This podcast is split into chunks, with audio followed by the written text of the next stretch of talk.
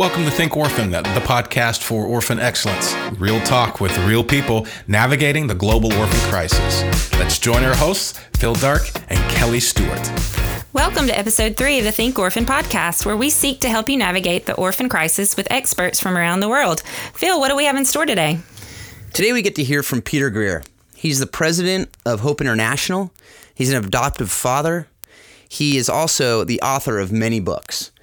Um, Peter is going to share with us today about poverty alleviation, microenterprise, how it all ties together with the orphan crisis. And he also um, is a man who just has a personal connection to this stuff, and he's lived it out in different parts of the world. So I'm very excited to, to for, that everyone else is able to hear the interview I was able to do with him because he's taught me a lot over the years, and I know that he's going to teach uh, everybody else who's who's listening um, a lot about just the world and how we, everybody, we around the world can work together to alleviate poverty, which will also help to alleviate more and more the orphan crisis. And um, also, I know that Kelly, when you, when you heard this, you were able to share with me a couple stories. Mm-hmm and after the interview, I, I invite everyone to stick around because I know that you're going to be able to share that with them as well. So yeah, I'm I'm just excited for for today for this this episode, and that people are able to enter into the conversation with us. Yeah, I can't wait for uh, people to hear. So let's get to the interview. Well, Peter, it's so great to have you with us this morning. Thanks, Phil. Yeah, I'm looking forward to our conversation today. Not only are you one of uh, most respected leaders in Christendom, but uh, I also have the honor and pleasure of being able to call you a friend and someone who encourages me greatly. So, look forward to hearing from you about what you've been learning uh, in your work with Hope International. So, as we get started, um, just share a little bit with the listener about your story and how you got to be where you are today. Yeah, well, thanks, Phil. Been looking forward to this. So, yeah, my story really uh, starts when I was in Moscow. I was studying international business and uh, had this interest in missions, had this interest in business. And uh, while I was uh, in Russia, this uh, gentleman that I was meeting said, Hey, have you ever heard of this tool called microfinance? And I'd never heard of it. That was really the first time that I had heard anything. And it just captivated my, my interest, my attention. And so I've had the great privilege of not really doing a whole lot since that conversation. Uh, started my work uh, with a great organization called World relief in Cambodia and then went to Rwanda. Uh, was running a microfinance institution there called Urwego. Uh, went back to graduate school and then did my last project on Hope International when I was uh, in graduate school and uh, have now been in this position uh, for the last 12 years, uh, living in Lancaster, Pennsylvania. So those are some of the highlights, but you kind of look back and, and again, you just see and you know that God has been leading. Um, and so just really, really thankful for where I am and for the friendships that I've been able to develop and cultivate along this great journey. And so, Russia, when you were there, what year was that? That would have been 95. Okay, so 21 years ago. 22 years ago, would you have ever thought that you would be president of a microfinance organization that's doing work all over the world?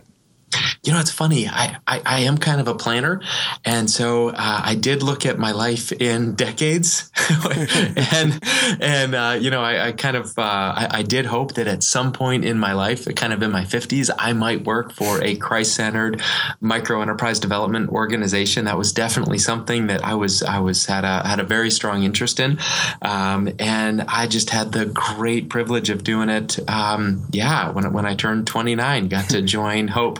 So a little bit earlier than I was expecting, but again, that's where you kind of see that, uh, that, that God leads in His timing right. uh, and in His way. So yeah, I, I, always had hoped I'd be able to do something like this, and and uh, just incredibly thankful for the opportunity to work with this team and do this work that I passionately believe in. And uh, when you when you took over when you were 29 years old, uh, do you think you were ready for all that it entailed? you know the answer to that question. You don't even need to ask that one. No, uh, uh but I mean, there's some ways where uh, it, it's a gift to know that you don't know. And one of the things that I did early on, and I think this is uh, more important than any formal education that I've ever received, and and I've had so thankful some great advisors, some great faculty members but education is not a one time uh, experience. And so early on, I recognized how much I didn't know. And so I surrounded myself with a group of mentors in the specific areas where I wanted to learn and grow. So instead of finding one super mentor, uh, I kind of divided it into a constellation model where I said, I want to learn about uh, the very best practices in running an outstanding organization. So I found the best organizational leader I could find and asked uh, if that individual would mentor and coach me in that area. Mm. I wanted to, to, grow spiritually. I want to make sure that I'm not stagnating. Uh, so I found the best person I could in that. Found someone uh, to help me with marriage. I don't want to be successful at work and to be a failure as a husband, as a dad. Um, found someone to help me. I'd never even thought about fundraising uh, before, and and so kind of having the habit of intentionally seeking out great men and women to help coach and mentor me uh, that that has been a gift, uh, and and I believe helped me avoid some of the pitfalls that I would have fallen into. I fell into plenty on my own, uh, but but uh, certainly helped me and helped me get up quicker after I made my own blunders as well. That's awesome. Yeah, one of the things people always ask me, like, how, how what does it mean to be a leader? How can you do all these different things. It's exactly what you said to surround yourself with people a lot smarter than you are in all these different areas and uh, learn from them. And that's that sounds exactly what you've done over the years, and, and it shows. Um, so you have a personal connection with orphan care. This is the Think Orphan podcast. So um, I definitely want to hear from you, and I know the listeners will as well. Just what is your personal connection with orphan care uh, that you've uh, had over the years? Yeah, so there, there, there definitely are some professional uh, connections, but it's also a very personal uh, connection as well. Uh, it is uh, a, a, key part of uh, who our family is that we want to be about uh, caring and loving all people, and and and and with a special emphasis on the widow, on the orphan, on individuals in in need or, or distress. And um, so I guess that started when my wife and I were living in Rwanda. really was Laurel uh, she would go and she was a teacher there. And as she would walk to school every day, she would be surrounded by a group of street uh, children that she got to know and uh, loved. Um, and, and so that was just part of the daily life uh, in Rwanda. And it's easy to be callous towards statistics it's really hard to be callous towards people. Um, and so getting to know people, getting to experience what it was like, and getting to realize that a lot of this was not their choice. Uh, it was simply the situation that they were born into. Um, and so we, we said we want to do something. And, and so we've been involved in supporting organizations. Uh, but then also, uh, we thought at some point, um, especially when we heard about the number of children in institutional care, that when they age out of a system, uh, it, it their future is is incredibly challenging. And so uh, we said, you know, at some point we want to figure out how we can make an impact. So personally, professionally, part of what I do at Hope with micro enterprise development uh, is to help strengthen families. Part of what we do uh, is to actually uh, be creating these groups of children that are starting to save and invest and learn the tools of entrepreneurship together. And on a personal level, we've been involved in foster uh, care uh, and we've been involved in adoption. we adopted from Rwanda our, our third uh, child, and just a incredible experience uh, for us. So kind of multiple levels. Uh, very personal uh, issue, uh, but also the professional work uh, is designed to make an impact there as well. You talked a lot about there about you know hope in doing this work around the world. Can you just share a little bit back up, maybe a minute here, and just share what Hope International is and what Hope is doing around the world? Sure. So Hope exists uh, to to run to implement Christ-centered micro enterprise development programs around the world, and we have two models. Uh, we have a formal microfinance institution model that is basically a regulated bank, and then we have a church-based savings and credit association model that is more of a grassroots model. So those are kind of the technical terms, uh, but maybe maybe the uh, a more uh, simplistic way uh, to say is that we believe around the world that even uh, though someone might be born into a situation of poverty, that does not mean that they are not uh, given incredible gifts and abilities. And so we want to transition beyond a charity model and start investing with them, invest in their dreams as they invest in their families and their communities. And so a lot of people around the world want to work, uh, but there are a few formal jobs. And so oftentimes they're required to start something on their own, to be an entrepreneur by not by choice all the time, out of necessity. And so, again, we go in with coaching, with mentoring, with discipleship, uh, with savings. Many times it's the first time that they've had a place to save money or with access to small loans uh, so that they have the capital that they need to invest. So perhaps you've heard the Chinese proverb, you know, age old, you give a man a fish, he eats for a lifetime.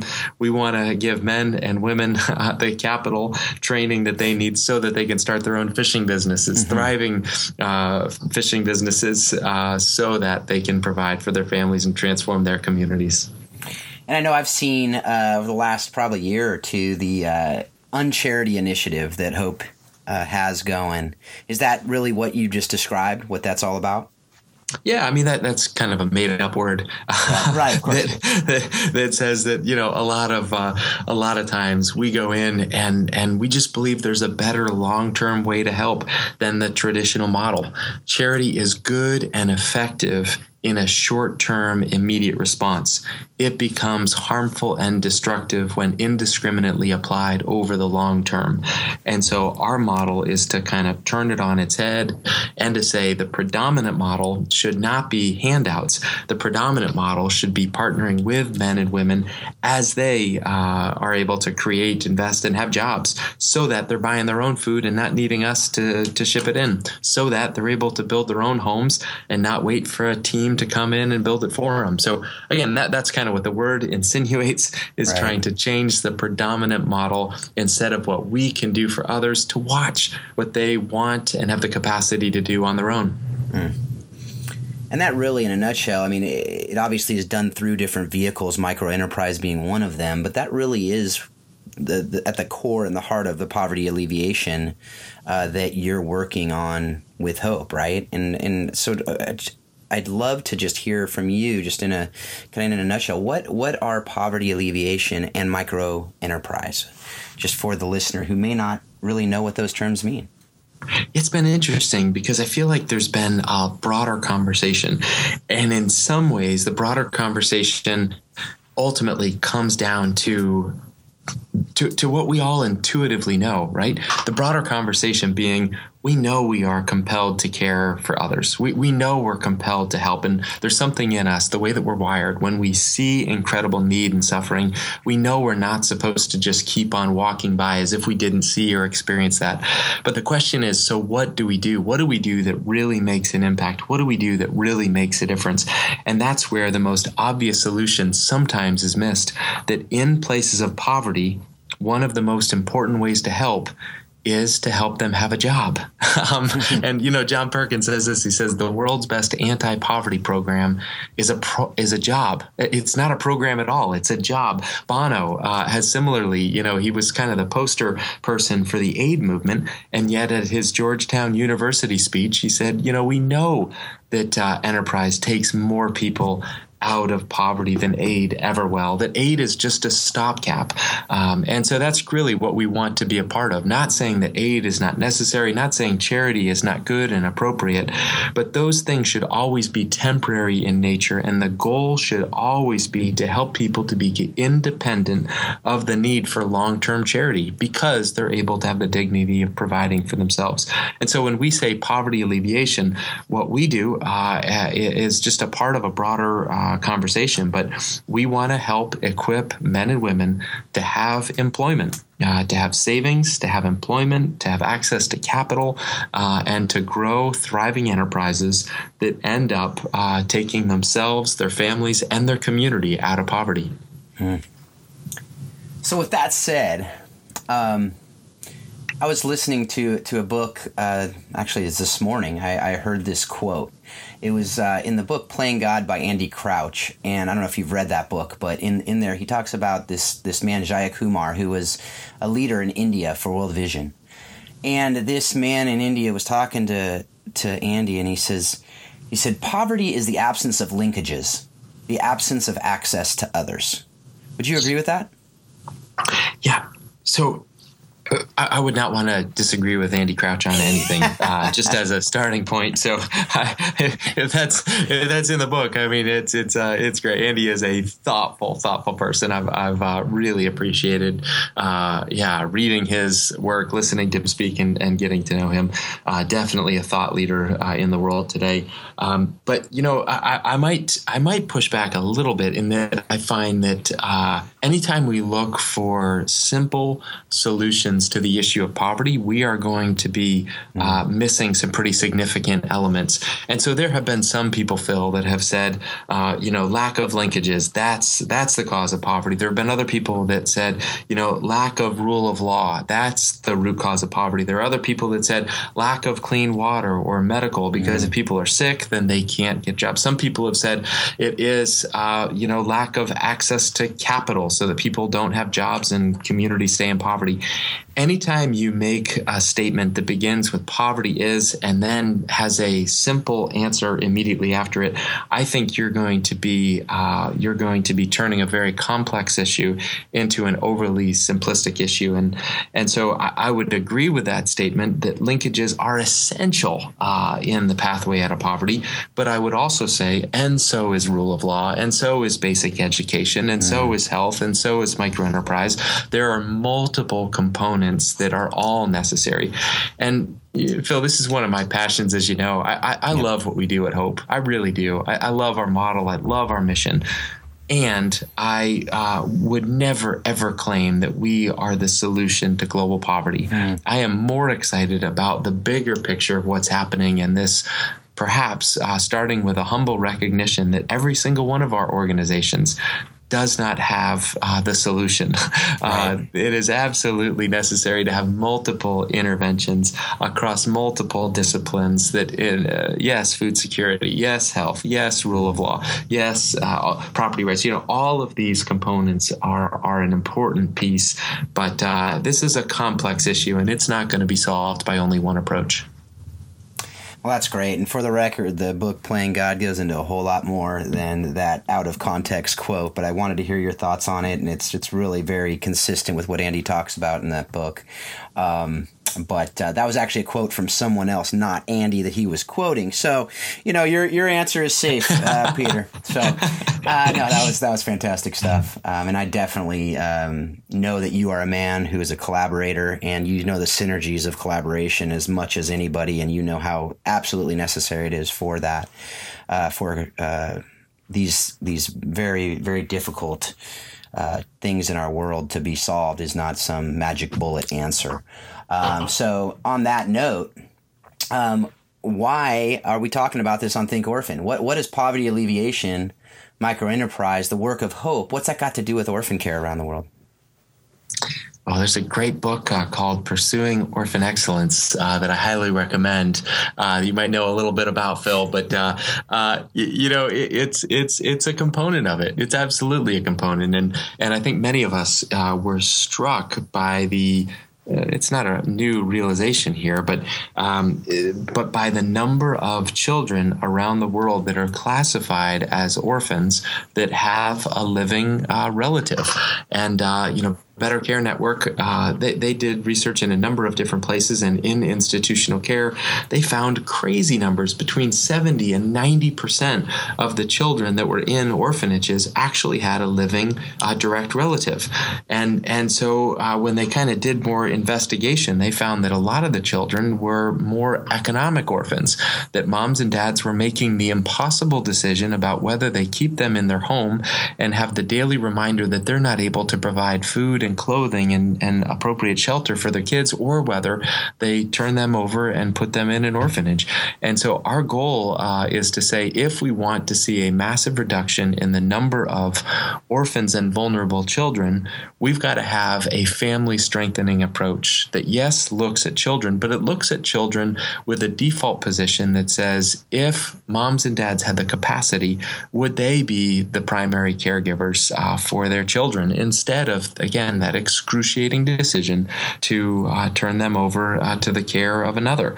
Um, and and so uh, we believe that there are a lot of individuals around the world that that feel like they have no choice, feel like they have no resources to care for their families. And I think that's where this issue of these saving circles and micro enterprise development uh, is playing a significant uh, kind of role in prevention and in care. Uh, you know, I think about Jean Marie, an entrepreneur in uh, in Rwanda as well. And so he started a restaurant, has a farm, kind of a farm to table model in a pretty cool way. But Marie, as his business has grown, uh, he knows that he is blessed to be a blessing in his community. And part of that is that he has been able, uh, in addition to his five biological children, he's been able to now adopt six other children. And that's the sort of thing that we see that as individuals have some economic empowerment, as they uh, are able to have more resources, they are absolutely absolutely making an impact in their communities as they care for the vulnerable around them and as they are able to to uh, bring in uh, individuals into their home. So that's that's uh, that's part of the connection. Yeah, and you referred to In Pursuit of Orphan Excellence, which you shared three great stories in that book about um, mothers of, of children who were struggling and with small loans they were able to start businesses and start other projects that they were able to not only have enough money to be able to raise their own children but they were able to bring other children from the local community into their home to provide families for them. It was such a beautiful picture of how all of this works together. Um, and so that was something that I, I, definitely appreciated learning from you and to see that see that connection the interconnectedness of all this stuff um, so, assuming that uh, what you're talking about is true, which I know it is, and you know it is, um, how can Orphan Care Ministries uh, engage this absolutely necessary uh, work of poverty alleviation, of family strengthening, microfinance, if that's part of what, what it is? How can they get involved with it um, if they have no experience in the, in the work? Yeah, you know, I think it starts really with with a recognition that uh, economic development needs to be part of the long term solution. It doesn't mean that every organization has to therefore go and expand into this space, but it does mean that uh, that there should be a component. You know, we, we have a strong belief uh, here at Hope International that everything that we do should be open source, and so it's been great fun for us with some organizations to share the things that we're learning. Uh, we we have a couple uh, large scale partnerships with other organizations that have been doing uh, focusing on children, wanted to incorporate uh, an aspect of economic development, and so we've been able to go in and work with the parents uh, and, and, kind of uh, attack the problem uh, from from another direction. And for some people, it might be just creative linkages. You know, there there probably are other people doing this uh, in the area, um, not far away, and and so kind of to celebrate that. I, I I just think this is a space of incredible creativity right now, maybe more than I've ever seen, where people are saying, "Let's." figure out, let's understand the dignity of work, let's understand the impact of a job, and then early on, let's figure out how we start training, equipping individuals to be job creators in their in their society, in their culture, and uh, that that deals with children, that also deals with the parents. Um, so a variety of tools, but again, I, I, think it first starts with a belief that this is an important component, and then uh, starts doing research and who are the organizations out there there uh, locally and internationally that might be able to help assist or support uh, this important aspect of, of caring for children.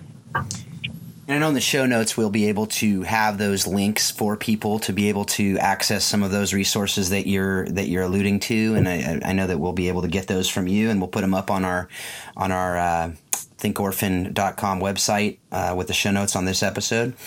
And with with that, what what how can people get in get involved with Hope International? Where where can they find out information about Hope International? Uh, you could go to hopeinternational.org. That is a nice question, Phil. Thanks for that. uh, but yeah, hopeinternational.org uh, is is uh, our our website, and then uh, if anyone wanted to connect with me on uh, Twitter or Facebook or whatever, Peter K Greer. Um, so happy to connect either of those ways. If there's anything that we as an organization could try and do to support the great work that's happening around the world. Well, this has been fantastic today. I know that you need to to jump off uh, this interview to actually go to another interview with a potential Hope uh, team member. But before you go, um, I've actually got another question for you relating to the hiring process, process that I think will really help our listeners in their own leadership. I know I'm putting you on the spot with this one, but I I'm pretty sure that you'll be able to handle it. um, when you're interviewing someone, you know what are you looking for? What are the qualities that are non-negotiable for you and anyone that you hire at Hope?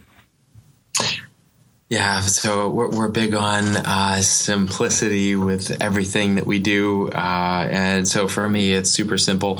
I'm just looking uh, at three aspects attitude, aptitude, and work ethic. And attitude, uh, big issue uh, for us, uh, is their full passion for the mission of what it is that we do. Are, are, they someone that's going to be not sunk when they hit the challenges that inevitably will come? we want to make sure that for us as an organization, organization faith is at the very core of who they are and what they're about. Aptitude is a second component of it. We want to hire high capacity people. We have a bias towards internal promotion. And so every hire, we're thinking, could this person grow within the organization uh, to greater responsibility in the years to come? And then work ethic for me, are they willing to do the work, uh, roll up their sleeves, dive we have a lot to be done, and so we're looking for people that are going to really be uh, be fantastic uh, team players, willing to go the extra mile. Uh, so for us, uh, that's that's what I personally am looking for: right attitude, uh, right aptitude, and the right sense of work work ethic. Well, thanks so much. I'll let you get going, but uh, don't worry, listeners. We're going to get some more from Peter Greer on on uh, the, the subject matter of a lot of his books that he's written, and he's written several of them in the last few years. I highly recommend all of them, even though I haven't read, I think, one or two of them. I am sure, based on what I have read, um, they're going to be fantastic. But uh, his latest work, I believe it's the latest one he's published, is 4040 Vision, which has some uh, great stuff in it that I just finished that book a couple weeks ago, and, and I strongly recommend it. But we're going to be able to talk with Peter in a, uh, in a, another interview coming up about a lot of those concepts. So thanks again, Peter. Phil, great to have time with you. Thanks so much. Have a great day. Well, that was just a rich time that I was able to spend with Peter. I hope that uh, you all learned as much from him as, as I have and as I did in that interview. Uh, Kelly, you know, when we were able to talk about this interview, uh, you shared a couple stories with me, and I would love for you to just share with everyone what you learned from Peter and what uh, stories that kind of triggered in your mind from your personal experiences with your family. Mm-hmm and um, with the work that you've been doing with orphans. Yeah, when I listened to this, it really struck a chord with me because of our adoption of our son Judson. And um, Judson, the reason he became an orphan is the direct result of poverty and just the fact that his uh, Africa mom was not able to care for him any longer and needed to go back to school and, and wanted to get an education so she could provide for herself. And so um, a few weeks back, I was putting Judson to bed, and he um, usually at bedtime, he's six now, will start asking us some things. Sometimes things come out at bedtime, as I think it does with most kids. And he just simply said, um, Why did you not pay my Africa mom money to take care of me? And just in that very innocent six year old uh, voice and understanding, and having to kind of step back and answer that for him in a way that um, was difficult because in our initial um, in the initial process, when we saw that the reason he was an orphan was because of poverty, that was our gut instinct was how can we provide for her so she can therefore provide for her her son. And the system was not set up for that to happen. And so Therefore, our son went into an orphanage mm. and ultimately uh, came to our home. And so this one really hits home with me because there are, are, so many families and moms around the world who want to care for their families. They literally just don't have a means to do that. And so you know, one way that I know we can all help is from where we purchase things. And so there are so many great organizations that, you know, we'll try to highlight in the coming episodes that that are doing this work of, of employing women um, to to learn a craft and then they're selling that straight to to uh, to consumers. And then therefore these women are able to keep their families together. And so yeah. that just really um, just that direct correlation between um, poverty and the orphan crisis is one that has very much touched our own home. Um, so that was definitely something that's, that stood out to me. Yeah and that personal side of it that that that um, shows how multifaceted all of this work is. It's not just some easy answer. It's not just some thing that, oh, yeah, well, of course we want to do international adoption because these kids need families. Well, a lot of these kids, you know, do have families. Yeah. And it's just so difficult because, as you said, the system wasn't set up for that. And that is so true in so many countries. And so that's why I think there are so many levels of this that we need to go at the governmental level. We need to go at the cultural norm level. We need to go at the personal level. Um, and it starts at the personal, but it doesn't end there. You know, you have to, we have to continually be breaking down these norms, these paradigms, these generational mindsets as um, some people have uh, talked about. So, yeah, no, thanks for sharing that. And I know that we're going to be hearing more and more about how these issues have, have impacted you personally and me personally.